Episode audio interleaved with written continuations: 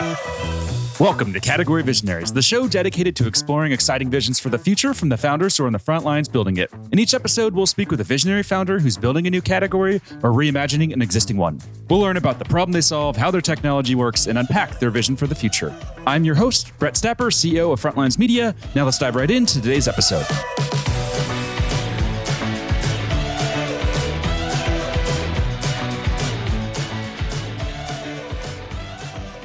Hey everyone, and thanks for listening. Today I'm speaking with Dee Das, CEO and co-founder of Sorcero, an AI platform for medical affairs teams that's raised over 20 million in funding. Dee, thanks for chatting with me today.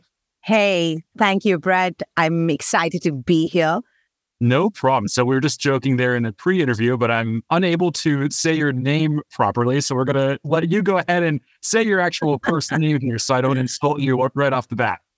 So I've been talking to my mom extensively about why she put a silent W in my name, but it is pronounced Depanida. And I do genuinely go by D. So Brett, that's that's great.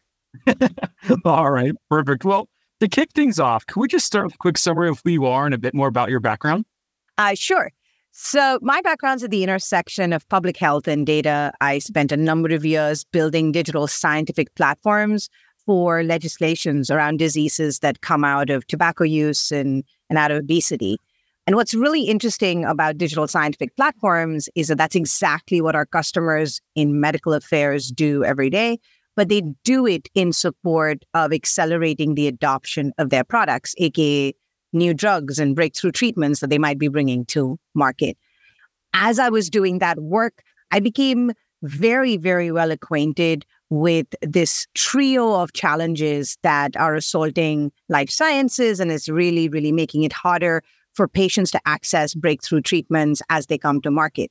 First, of course, you know, data is everywhere. There's a lot of it. It's also spread out and really hard to handle. The data unification challenge is extremely real.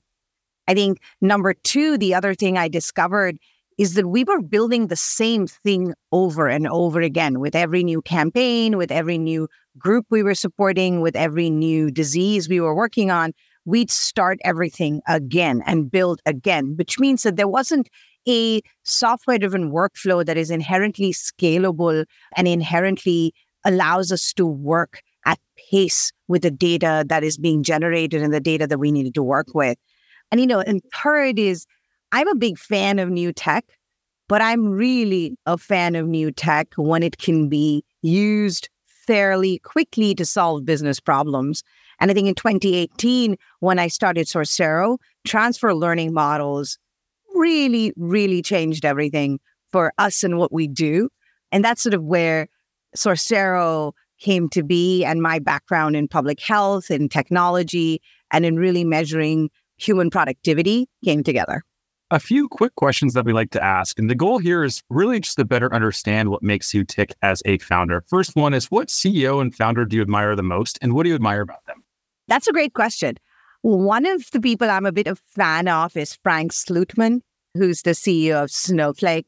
I really, really like his focus and his drive and making sure that everything is measurable. You know, when you read his book, Amp It Up, one of the things that really echoed with me, and by the way, I did make my entire team read the book as well, was keeping the pressure on, changing frequently, but doing everything in a very intentional manner.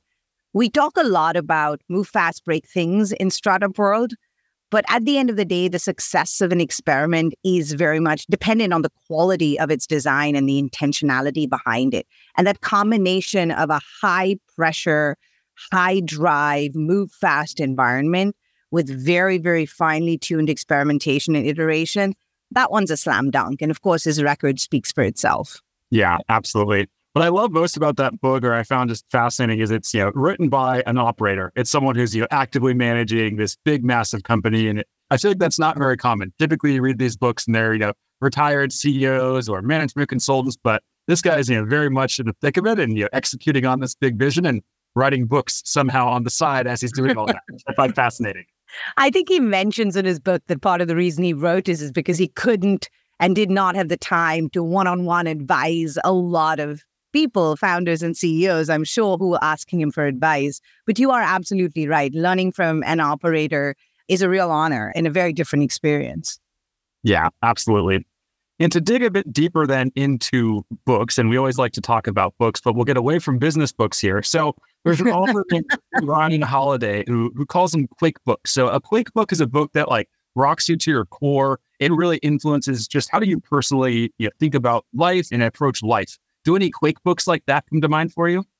Yes. Unfortunately, it's not one, it's probably several. But since we're not doing this on video, I think you saw the glimpse of my library behind me. Books have been and continue to be a big driving force in my life. And the category I think I'm most fond of is science fiction and fantasy fiction. Uh, there are three books I read right about the time I turned 10 that not only rocked my world then, but continue to hugely influence me. One, of course, is The Lord of the Rings and the entirety of the series. But there are two strains that I really picked up from there. One is how do you handle power? Really great power, even if you are quote unquote on the right side. Number two is, of course, nature and climate and the importance of retaining that balance with the environment around you. The second book is The Hitchhiker's Guide to the Galaxy. I think the piece across all of it really stuck with me is the importance of asking the right question so much of what we do at Sorcero today is around turning data into information. But that's as much dependent on asking the right question as it is having all of that information available. And the third was Catch 22. And I'll leave that maybe for another time. But of course, the absurdity of war through some of the most elegant satire ever written. I've not read the third one. I, have read the other ones, and I'm a, a, big Lord of the Rings nerd. So I get excited whenever someone you know references any of those books. So that's awesome.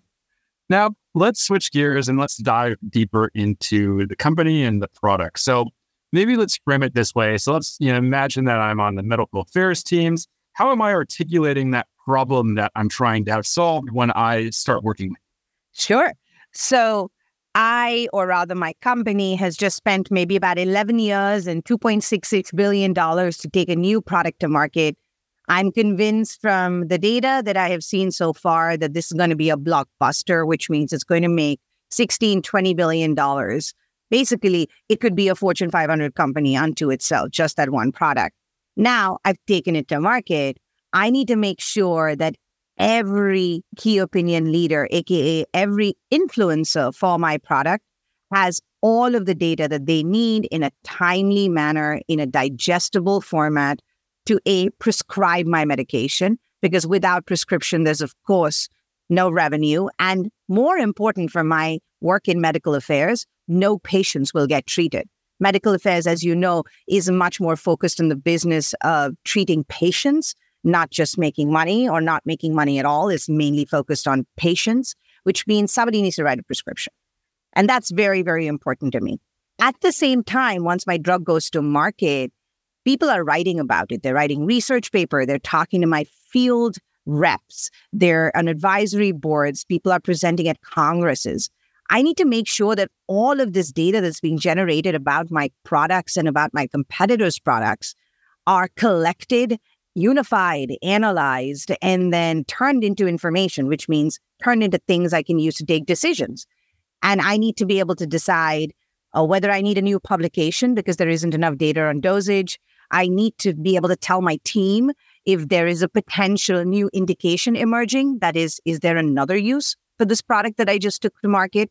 I need to know if there are adverse events coming out of this use that I had not previously known of, particularly I also need to know if my influencer is moving from, I know nothing about your product to I'm an evangelist for your product.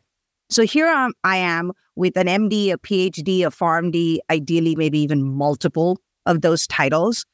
I'm doing all of this manually. I have some data subscriptions. I might be using a consulting firm to generate some of these reports, but sitting here today, I do not have a control center, a command center, a workstation. I do not know that I have omni channel, aka complete visibility across all of my data in near time. I know for a fact that I need to work faster and do more than I'm able to do manually. And most hurtful, I cannot currently measure and communicate the analytics behind the work I'm doing and the impact it's having, and also what gaps might be emerging because traditional BI tools don't really work for me. Those are the people that come to us and they're really looking for can you actually handle all of my data? Can you give me scalable workflows? And can you help me measure? How big is this market? Just so we can understand what that looks like, you know, at least for the the segment of serving medical affairs teams. How big is that market? So life sciences analytics, which actually goes a little beyond medical affairs, you know, our wedge into the life sciences market is medical affairs, but we don't only serve medical and scientific affairs teams. But our market sizing is about $51 billion globally. This does not include healthcare analytics, which is a separate space. And it is also growing roughly at a 29% CAGR. Wow. So is the strategy there to initially start with medical affairs and then work your way up?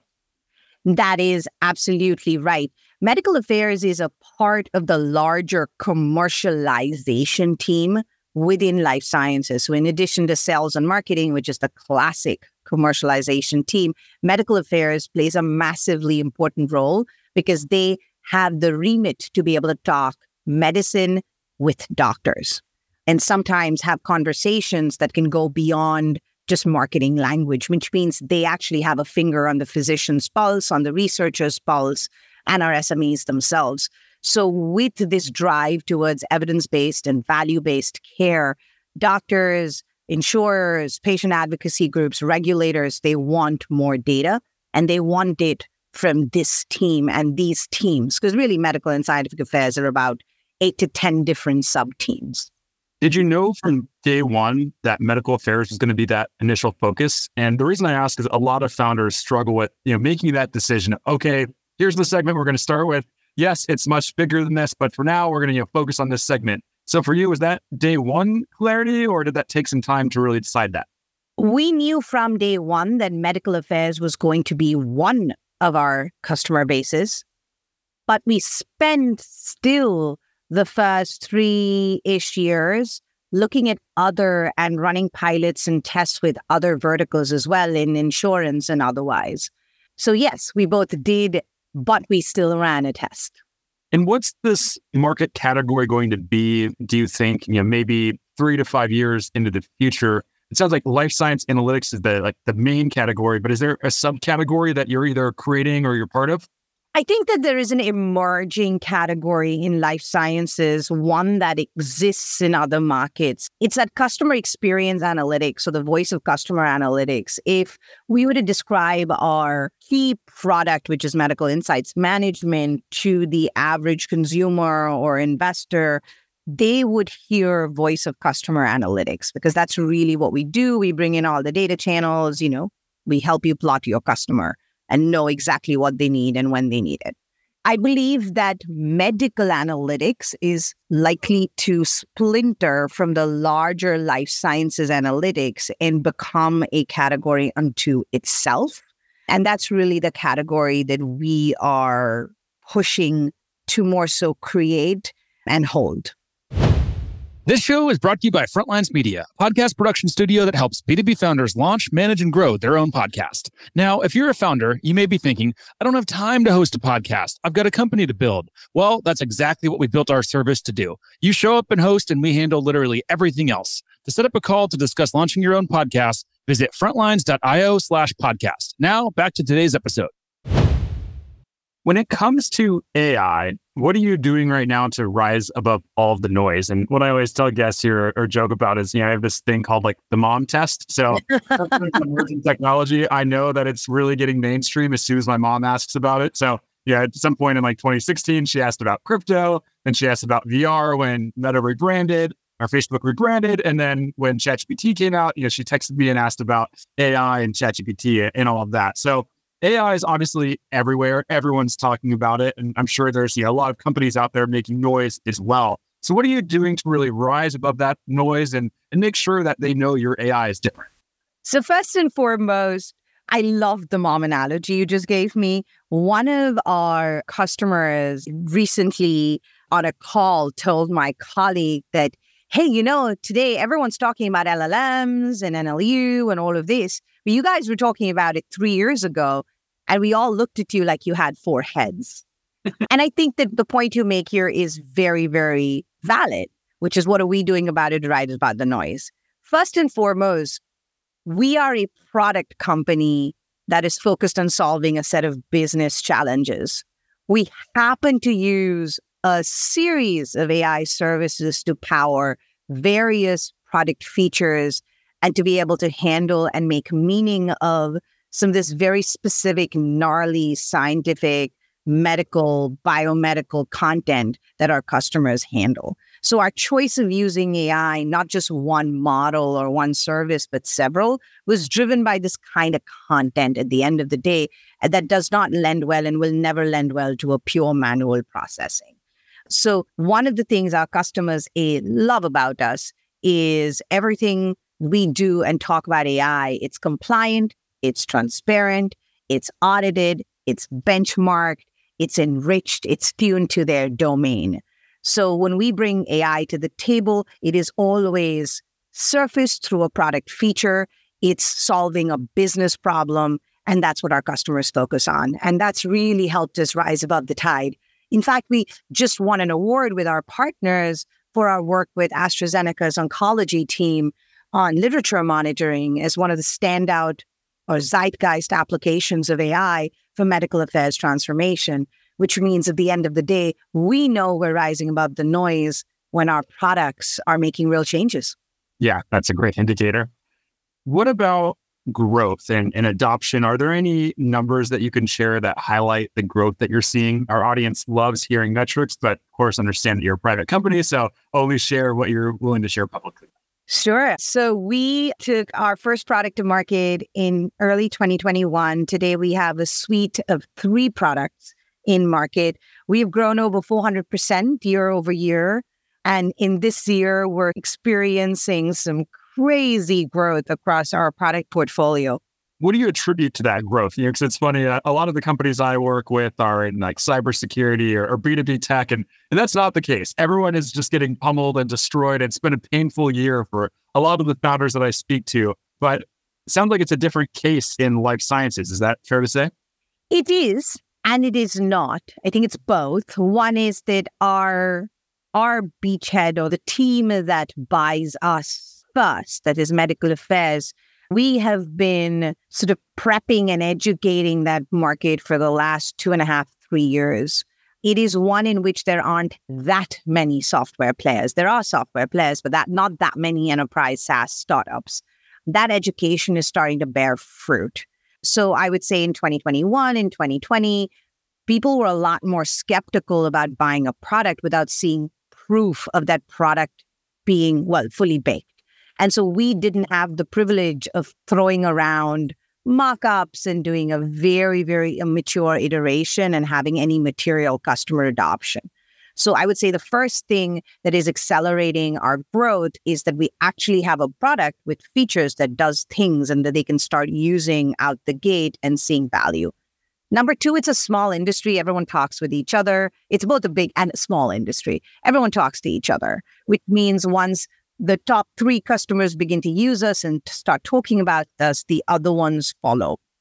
Third, I think that we've made some smart moves in our go to market where we both go to market directly, and that represents the majority of our deals, but we also go to market with partners because we recognize most important that our customers have traditionally bought services and have depended on expert consultants to be able to do their job. And they're not going to go away. And in fact, they're going to need them, but the shape of that will change.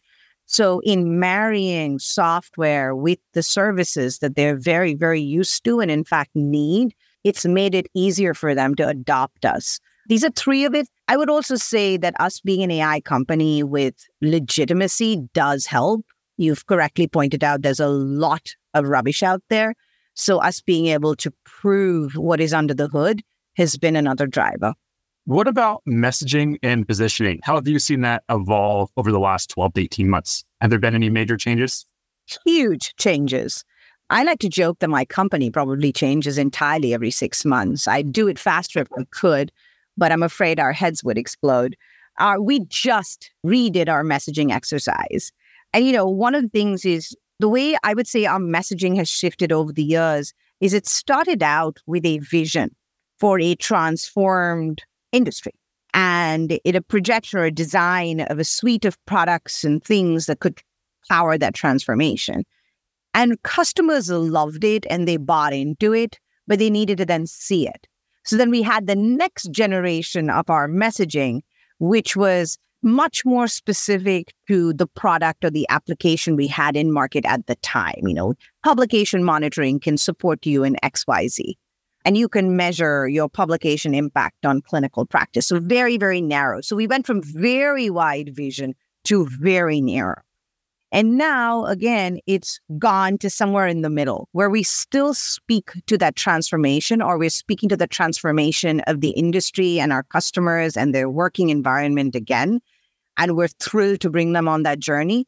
But we're still very specific about the ROI that people can get from each of our application. And that balance is now more so coming to the front.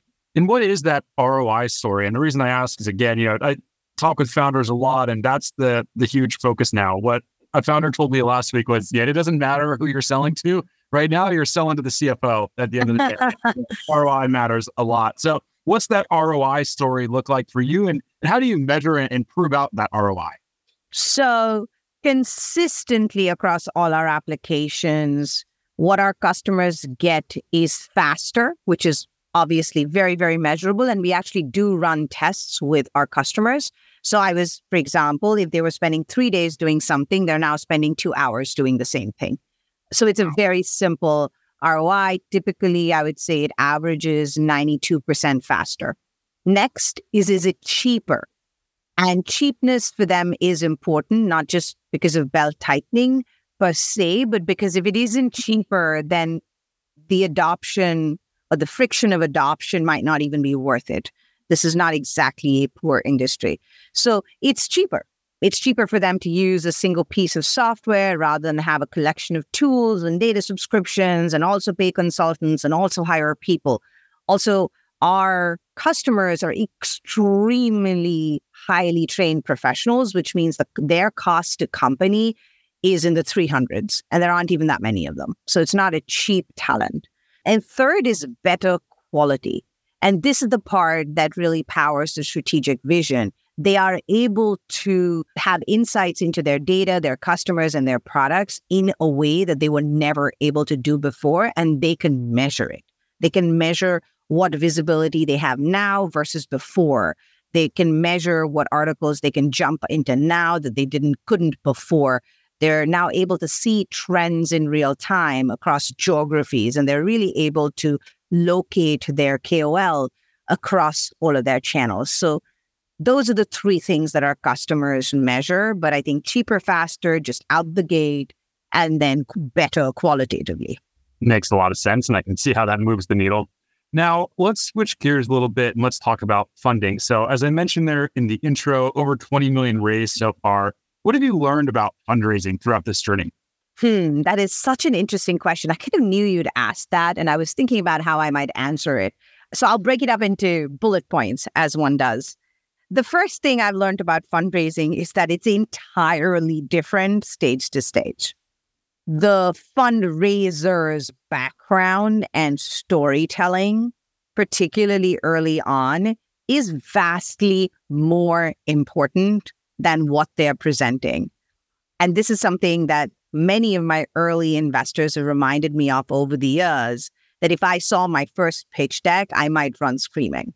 So, really, what you're doing with your pre seed investors, if you have pre seed investors, is that you're establishing your credibility as a person and your dependability as a keeper of their money. Like that's really what you're doing. And that wasn't very clear to me early on, I will admit. It took me a little while to catch on to the fact that they were really investing in me and my team. And I do have two incredible co founders. So, me and my team and my co founders, rather than in this business idea, because they knew it would change. I think the second thing I've learned about fundraising in obviously Sorcero's had both the privilege and the misfortune of having to grow a company primarily through a pandemic So, yes, we have grown and we're amazingly happy about that, but it's also been extremely difficult. You really cannot build relationships on Zoom. So, one of the things that did hurt us was the fact that not only were we in DC, which was removed from many of the traditional funders, but you couldn't build a rapport with a VC or an investor over 30 minutes to sort of get them to just trust you to write you a check. That means that in the middle, it was very, very, very hard for us to raise a seed and an A without having just blowout traction. And so that was just a hard, hard journey. And again, having vision alone wasn't good enough then.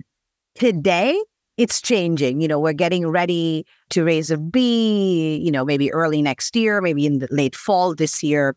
And this is all about metrics. So, yes, the vision still matters, but the numbers really matter. And the customers, you know, references really matter. So that I think is lends itself better to a primarily virtual environment because those are somewhat more objective measures of excellence. So I would say that that's sort of been our journey and how my mindset has changed. And I sometimes joke I make a better later stage founder than I did a pre seed storyteller. Do you think you've gotten much better at storytelling now?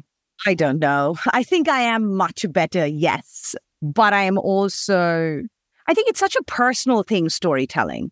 The approach to storytelling has to really marry with your personality.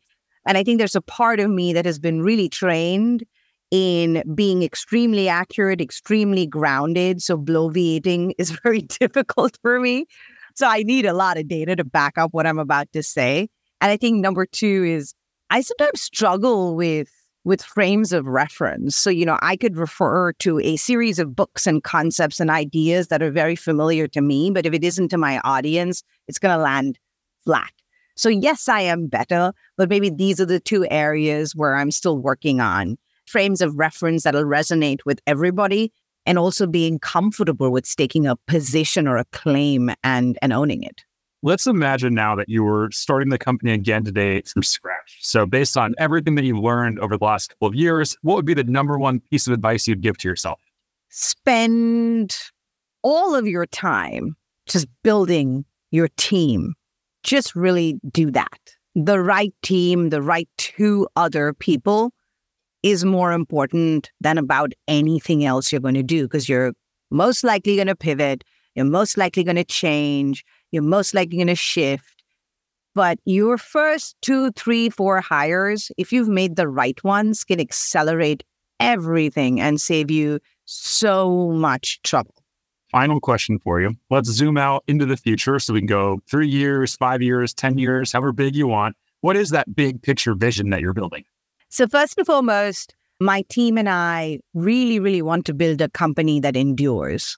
And with that, whatever that point in the future is that we are at as I speak, Sorcero will be considered the command center for life sciences product commercialization, supporting accelerated adoption of life changing drugs, making sure that patients who need it can access it expediently. Physicians know how to handle it and how to make the best of it.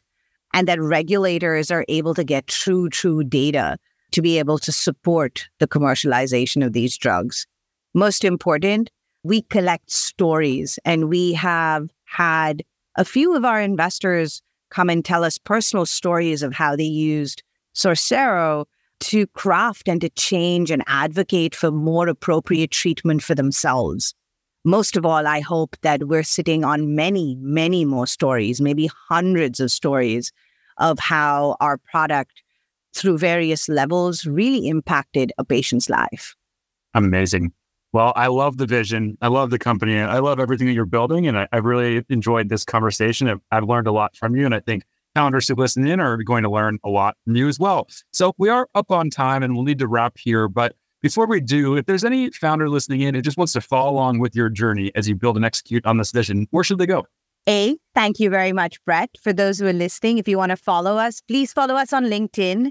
And also, our website is www.sorcero.com. So, sorcery, just replace the Y with an O. Amazing. Well, thank you again for chatting. I, I really appreciate it and wish you the best of luck in executing on this vision. Thank you, Brett. It was a pleasure. All right. Keep in touch. This episode of Category Visionaries is brought to you by Frontlines Media, Silicon Valley's leading podcast production studio. If you're a B2B founder looking for help launching and growing your own podcast, visit frontlines.io slash podcast. And for the latest episode, search for Category Visionaries on your podcast platform of choice. Thanks for listening, and we'll catch you on the next episode.